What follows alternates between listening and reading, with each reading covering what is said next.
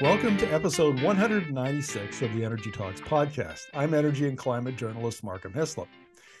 Now, Alberta has been in the news for energy issues for for a long time. Uh, this is and and I've written a lot and reported a lot about the Alberta and the energy transition. The one thing I haven't done yet is interview somebody from a chamber of commerce. And I'm going to do that today. And I'm going to be talking to uh, Deb Yedlin, who's the president and CEO of the Calgary Chamber of Commerce uh, since uh, 2021. Before that, she spent more than two decades as a business columnist for various media outlets. And of course, I when we lived in Calgary from 2000 to 2010, I remember her as a columnist for the Calgary Herald. So, welcome to the interview, Deb. Thanks for having me. Well, look, uh, thank you very much for doing this. Because, and I have to tell you that uh, I was doing, I was prepping for this interview, and I was going over your website, and I saw the page on, you know, the, the chamber's position on climate change, and I shouldn't have been surprised, but I kind of was.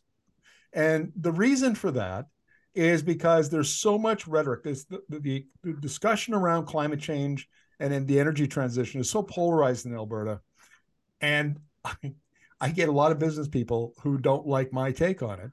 And I kind of assumed that the chamber would be more in that camp than the other camp, but that's not what your that your uh, your webpage said. It's addressing climate change as a challenge of our time.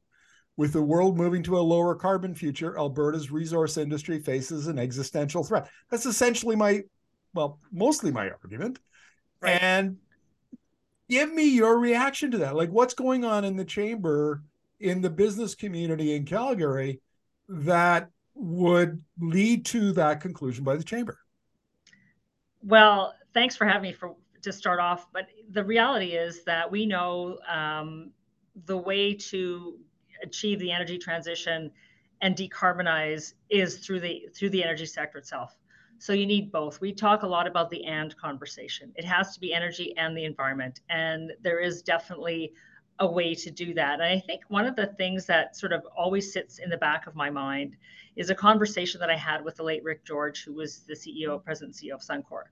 And he said to me that we needed to have an adult conversation on about putting a price on carbon so that we could finally start to address decreasing emissions in a meaningful way and providing some certainty uh, for for industry broadly speaking to start addressing the issue. And so I often think about that conversation, which surprised me at the time. I was, you know, still a journalist, still a columnist, and I thought, wow. So here you have the president CEO of Suncor saying we actually have to have an adult conversation about a car- price on carbon. So so much of what so so fast forward to today, that's part of what informs where we are because we know that the world's moving towards a lower emissions uh, standard. Uh, we need to be part of that, otherwise, we risk being left behind. And so, how do we make sure that everybody's collaborating at the right levels and the right policies are being put in place so that we can achieve that lower emission uh, standard, uh, which is good for not just uh, Canada, but you know will result in the development of technologies that can be also exported somewhere else that need to do the same thing. And we have to say that Calgary is a very, very innovative place. It doesn't get enough uh, respect for that. Uh, and there's uh, the five years that I spent in the oil and gas industry in Calgary, uh, working for a company out in the Fort, uh, sorry, in the um, uh, foothills. That's the word I was looking for. The foothills industrial park. Right. you know, there was nothing but little startups and medium-sized companies that were operating out of there. There were you know, manufacturing and developing technology was used in the oil and gas industry. Some of it had application, wider application than just oil and gas. But I want to talk about the oil sands for a minute because um, I I wrote a book. I'm sure you haven't read it. Not many people have, but you know, actually, the few who did enjoyed it. It was called uh, "The New Alberta Advantage: Technology Policy and the Future of the Oil Sands." And in it, I argued, in it, I argued that the oil sands companies got it like they've been working since you know like 2008 or so. Uh, they've been working with like Dave Collyer at CAPP, and they were they were talking about carbon pricing, and then they had they had these you know secret meetings, the five oil sands CEOs and the five environmental group uh, executive director starting in 2015, and they'd hashed out this deal over carbon pricing and and 100 megaton emissions cap and all of that stuff, and some of it got put into the climate leadership plan in 2015 from the uh, the Rachel Notley government, and and I and I and I argued that the the companies got the fact that the world is is uh, decarbonizing, and that that uh, carbon competitiveness is a compet is a business competitive issue. Yeah. In fact, that was their term. Yeah. And and I have to say, I mean, Suncor just recently kind of backed away from some of its its uh, clean energy initiatives. So, and it, you know, that's four or five years ago now, and I haven't. I, I would still argue that the there still needs to be a broader conversation around that principle. Where does your business community stand on that? Well, what I'd like to just sort of remind your listeners is that from the 100 megaton emissions cap and the companies that, that participated in that was born a couple of things. One was COSIA. COSIA started the Canadian Oil Sands Innovation Alliance, but then we had the Pathways Alliance. Pathways Alliance to Net Zero, which is now called Pathways, um, uh, which committed to decreasing emissions. It's the, the largest oil sands producers, 95% of oil sands production. And they started meeting every Friday to figure out how do they come together to risk capital to really move forward from an from a, an emission standpoint. How do we decrease emissions? Uh, so that's so there's a couple of pieces that you're talking about. One is there's history of companies coming together to solve big problems. And what's really interesting is COSIA came together. They shared over a billion and a half dollars in technologies and patents and intellectual property. Unprecedented on the planet. Then all of a sudden comes the oil and gas, um, OGCI, Oil and Gas Innovation uh, Corporation, which is all the big multinationals that have come together to basically copy what COSIA was doing. So first mover there. And then we have Pathways. Pathways comes together to say we're risking capital to decrease emissions, to build carbon trunk lines, to build sequestration hubs. And this is unprecedented on the planet. There is no other industry that has done the same thing that Pathways has done. Doesn't get enough recognition. But before that, think about this. We had um, AOSTRA. AOSTRA was a partnership between academia, private sector, government. AOSTRA resulted in SAGD processing that enabled the extraction of the oil sands. So we go from how do we work together to get this stuff out of the ground to how do we actually make it, you know, produce it effectively to how do we make money at it? And I still remember the headline in May of 2005 oil's over 60 bucks a barrel. And all of a sudden, people are starting to make money. And then it's now how do we decarbonize? So this is version whatever, 4.0 of the energy sector in the oil sands. So we've innovated through the piece because if we didn't, you wouldn't have 3.4 million barrels being produced from the oil sands today. Well, that reminds me that if we're talking about Peter Lougheed and AOSTRA, uh, you'll remember that Lougheed wasn't all that popular for what he did in the 70s, and, and at one point was banned from the Calgary Petroleum Club. So he may be St. Peter now, but he wasn't at the time. And and that I think kind of sets some context here because uh, you know, it's one thing to point to the oil sands, and I would love to sit down and have a much longer conversation with you because I I've done a lot of reporting on that and have a little different take. But that's not why we're here today. I'm kind of curious at the that's the the big company, the big oil producer, Alberta's Big Oil take on this. But what yeah. about your other members? Because you have members all throughout different, you know, parts of the of the economy. What do they think of this? They see us as it being needing to be part of the and conversation nobody can be left on the sidelines because then nobody wins. And the issue, of course, is how do you do this to ensure that there's affordability and energy security at the same time? So I would say that people understand the importance of it. I think they're if they're concerned, it's about those two factors. But I also believe that we're seeing a very different view of energy that is uh, an agenda that's being set not necessarily in Canada, but it, well, probably partly in Canada, but there's just been such a, a shift in terms of how do we use and produce energy, um, which is very different than it was five years ago. We know that if we decarbonize the barrels that we produce here and the MCFs of gas, we know that we can ensure that that resource bounty that we have can continue to be produced, which generates, you know, a lot of money for provincial coffers across the country. This, you know, you you have to make sure that your asset that represents 20, 22% of exports is viable. And so people are looking at it from an economic standpoint too, saying, well, if we don't have an energy sector that's viable and that can compete uh, across the board, whether it's cost or on, on carbon, um, this is actually net negative for Canadians and Albertans. So how do we make sure we're at the table? And how do we make sure that we can continue to realize the benefit of what we have? Well, that leads me to a question about the natural resource innovation supercluster that the your chamber is advocating for. And what the heck is a natural resource innovation supercluster?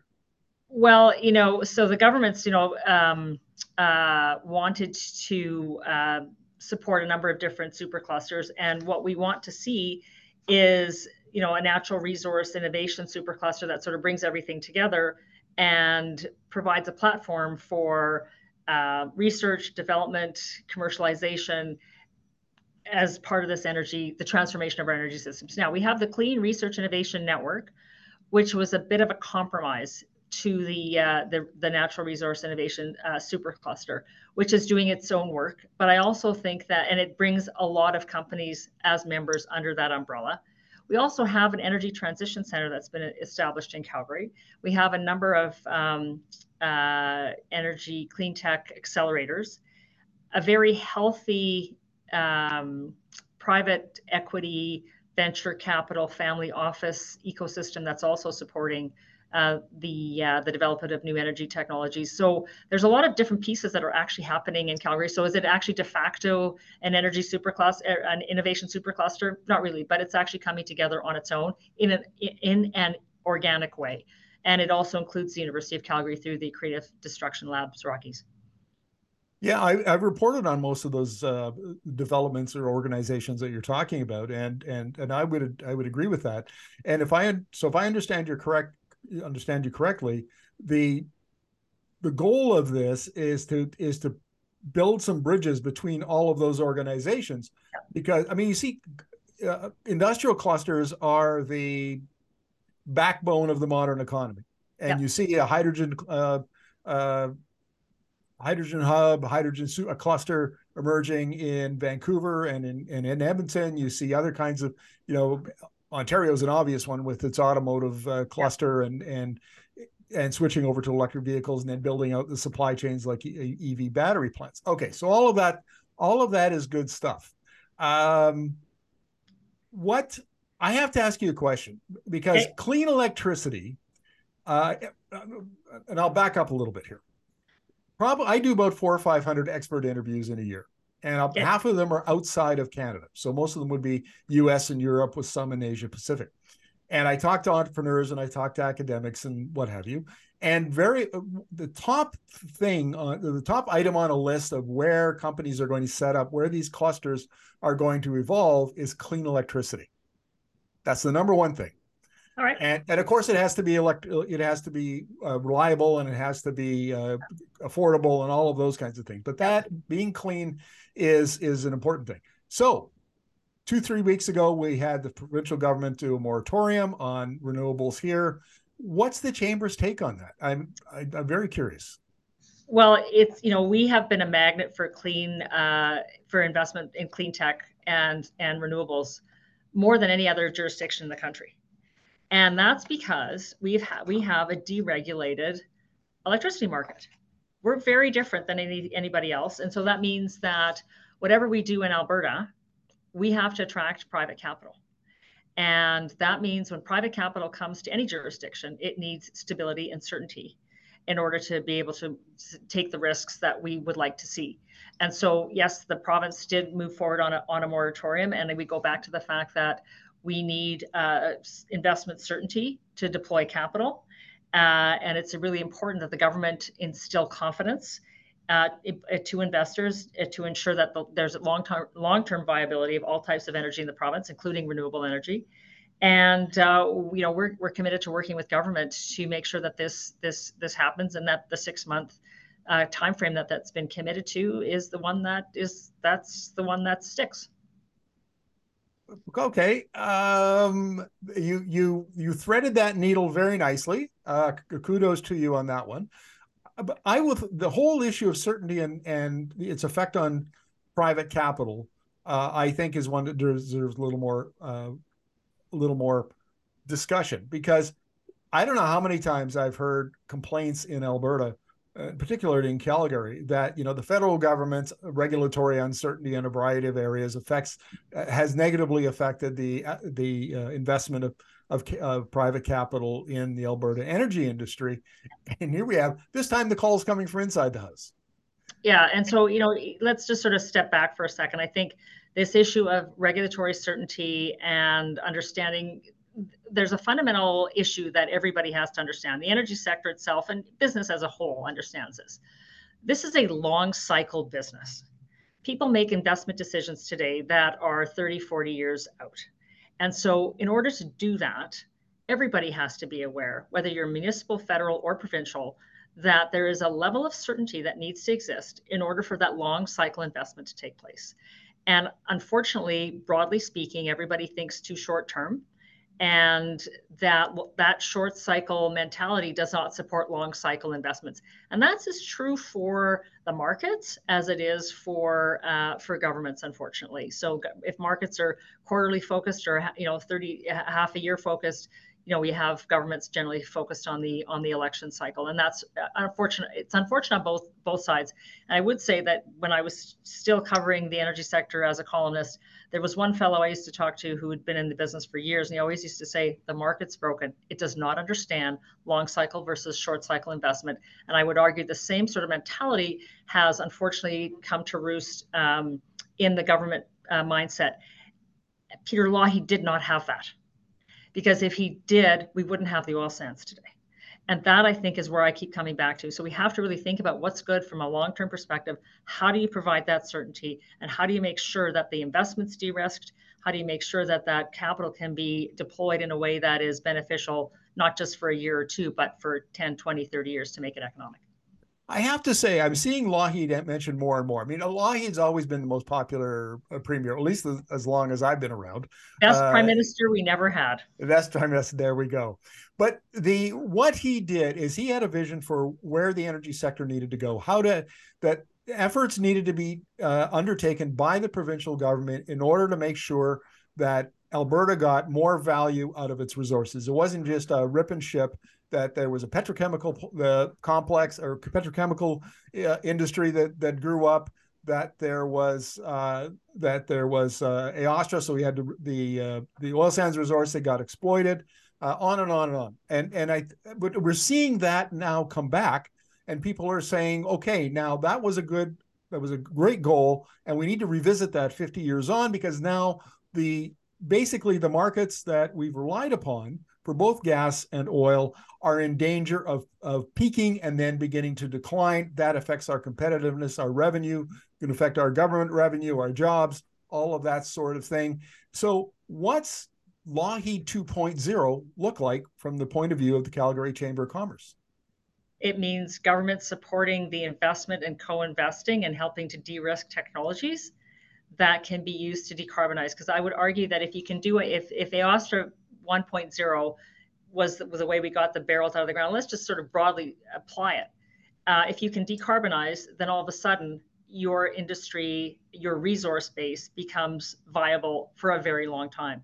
But now the world's changed significantly, and the way to get this done is to have that co-investment model, so that there is a de-risking, that there is support for it. And look, that's basically what's happened in the states when you think about all the technologies that we've that we've come to rely on, whether it's Apple or wh- whoever, so much of it came out of a out of DARPA that was funded by the government that was translated into other industries. So the U.S. has done this in a different way, and we have to really take a page out of that. So that goes as much to the innovate resource innovation cluster as it does to a, co- a viable co-investment model, so that you can actually further the development of technology, which is what basically Israel has done, and that's why it's been so successful. Yeah, I, I, would agree. I mean, that's what the U.S. Inflation Reduction Act is all about: is is de-risking private investment in in the various, uh, you know, in in a clean grid, in in electric vehicles, and hydrogen hubs, and on and on and on. And uh, uh, and so I, uh, you and I certainly be be agreed on that, and and we're calling it industrial policy again. This is the new yeah. industrial policy. Yeah, uh, sure. where yeah, where government comes forward. Now I have a hobby horse that I ride all the time, and it's called okay. bitumen beyond combustion. Yep. Because uh, I uh, well, it's not you know, Alberta Innovates has done world class world class yep. research on turning yep. bitumen, which is an amazing resource the yep. fact that we burn bitumen is a, should be is a is a crime. I tell you, we should be making stuff out of it. And and Alberta Innovates is now a couple of years away from having a, a commercial process to turn bitumen into carbon fiber precursor. There are other products that that are earlier in this in the uh, the research and development stage uh, that uh, that may be commercialized later in, in the decade. And if we're talking about a natural resource innovation supercluster, then turning hydrocarbons into materials, advanced materials for a post combustion world seems to me to be logical. It's just the next logical step. And you build those markets over time as potentially your fuels markets decline over time. Is that, would that view of Alberta's hydrocarbons go down well in the, in the, in your chamber? Interestingly enough, uh, it's, it's about what you do with the product that you have. Okay. So whatever, however energy demand continues over the next 20, 30, 40, 50 years, you know, we have the best asphalt coming from the oil sands. So let's figure out how to how to process it, package it, and send it around the world so other jurisdictions can use it for their paving needs. So start there. Interestingly enough, one of the interesting companies that came out of Creative Destruction Labs a couple of years ago was a company called Carbonova.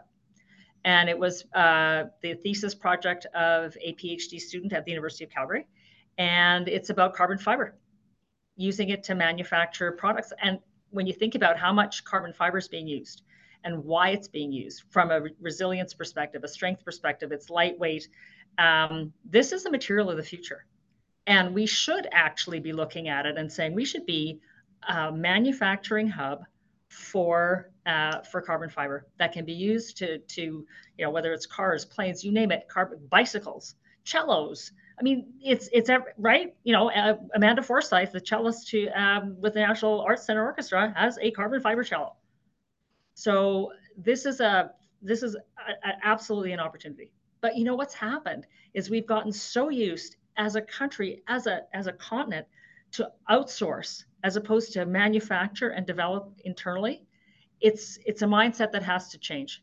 And we have to think about ourselves as manufacturers and producers, not just exporters. And this goes back to, you know, why he wanted to add, add value, which is why we have such a strong petrochemical industry.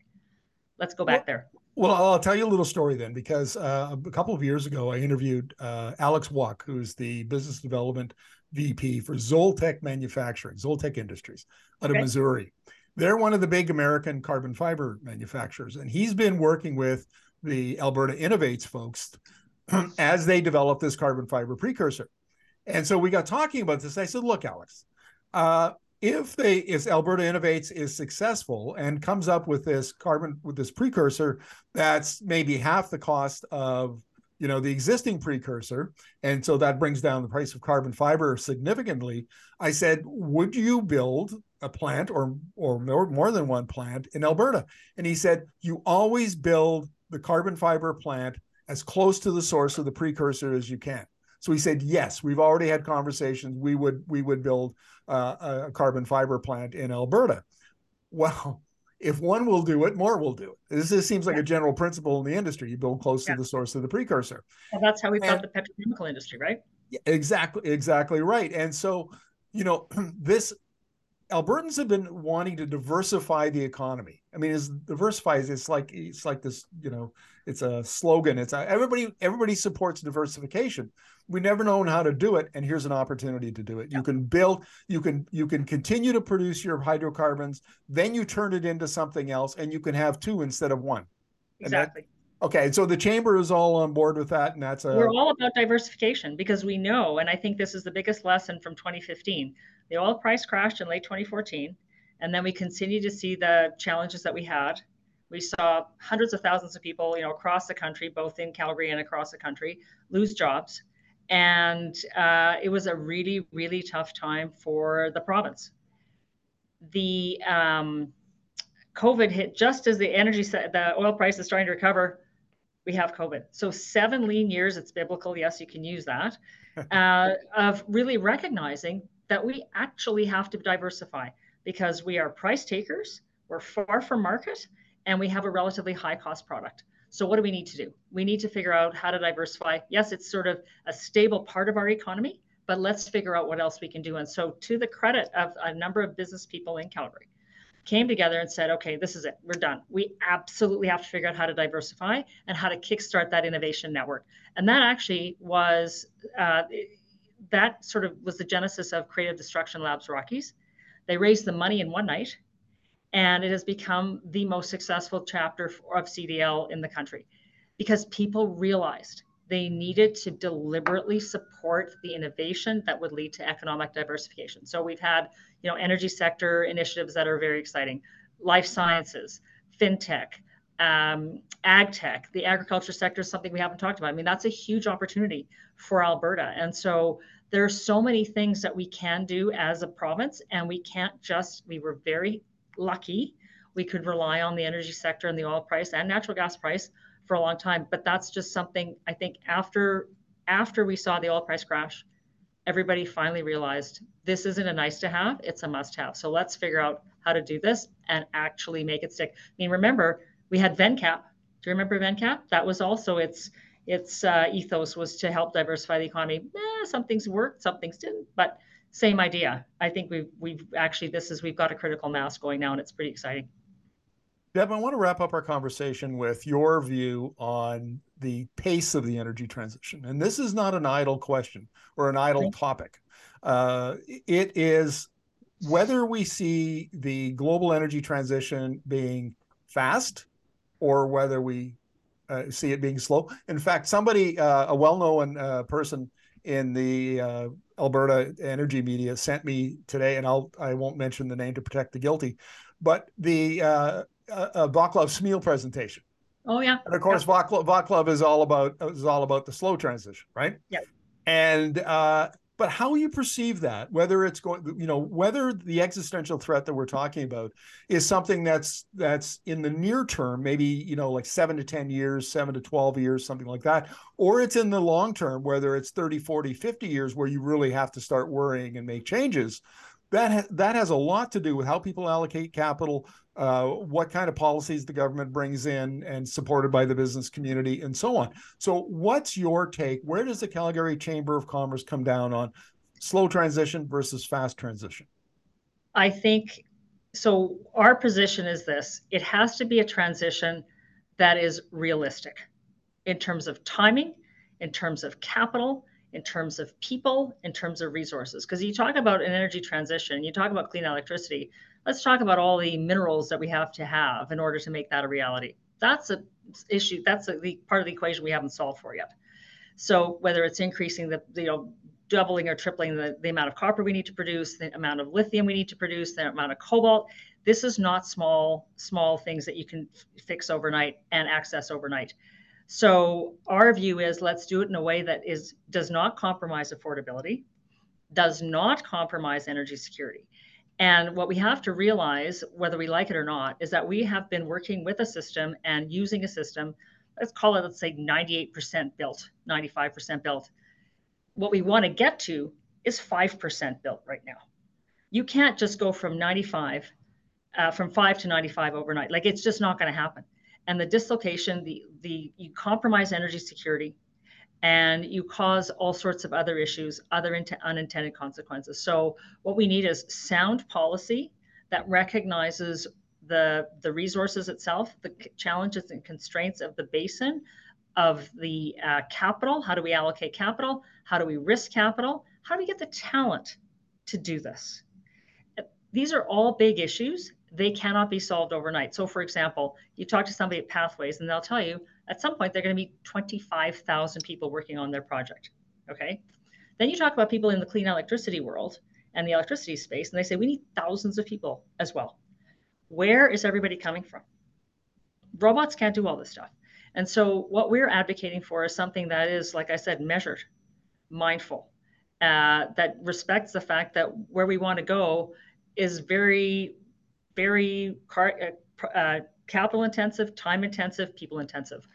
And we need a plan that allows companies and governments to work together and risk capital and make it a reality. But it's not happening overnight. If you do too fast, you compromise affordability, you compromise energy security, and those two issues are just not on the table right now. Yeah, I want a uh, follow up question before I let you go, and that I want to, to set the t- the table. I want to advance a little hypothesis, and there's a, a conflict in the the way people talk about the energy transition between whether it's policy driven or technology and capital driven, markets driven. And I argue because what they're arguing is essentially if it's policy, then you can change the politics and you can change the government and you can change the policy so that it doesn't move as fast. And I argue that if you look at the when this energy transition started in the 70s and 80s and 90s when a lot of these new technologies were first introduced to the marketplace is the fact that policy primed the pump.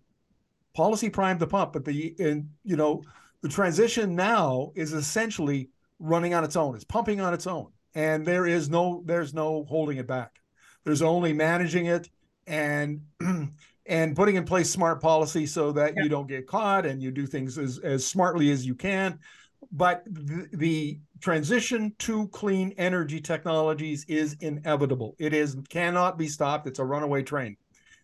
And so would you be on the runaway train or, you know it, or let me rephrase that. Would you be on the transition driven by policy team or the transition as a runaway team, a train team? I'm on the team of the world changed dramatically a year ago when the US introduced its Inflation Reduction Act. And a year on, $132 billion has been deployed. Uh, 270 clean energy projects have been started. 86,000 jobs have been created through this. That world's not changing. And so, from our perspective, we want to be as competitive as possible for some of those dollars that are flowing south instead of staying in Canada because the train has left the station. And in fact, the US turbocharged that train. And we as a Canada as, as a country and as a province have a unique opportunity to be part of this transition in a meaningful way. And so that's what we're actually advocating for is how do we make sure that we're on the level playing field with the IRA so that companies stay here and they don't go south. For example, Occidental Petroleum just bought Carbon Engineering. Where did carbon engineering start, you ask? oh, it started in uh. Calgary when David Keith was at the University of Calgary and then it moved to Squamish. That, in and of itself, is an example of what we're not doing properly. They they found a company in the states that would risk that, you know, trying their technology. First, Vicki Hollub, the CEO of Occidental, talked about how they partnered with Carbon Engineering for a pilot project. And then less than six months later, we're hearing about the fact that they've bought the company for a billion dollars. That to me is a huge flag in terms of where we need to go as a country to make sure that, that the next carbon engineering doesn't get sold to a US company. How about that? Yeah, that's particularly important for Alberta and for Calgary because if you're going to be the, you know, natural resource innovation supercluster, the last thing you need is is innovative companies like Carbon Engineering running off to the U.S. and getting bought up by you know big American companies. You need to have them, and and, and you know what? In to the uh, provincial government's credit, uh, they brought in some programs to help scale up uh, yep. you know small firms to make the medium firms and that's a good that's a good start. It's just it's scale now. We have to do this at a much bigger scale and and, and much faster. Look deb i really appreciate you taking the time out of your busy day to to do this interview. And um, we'll look forward to the next one. Thank you very much. Thanks so much for having me today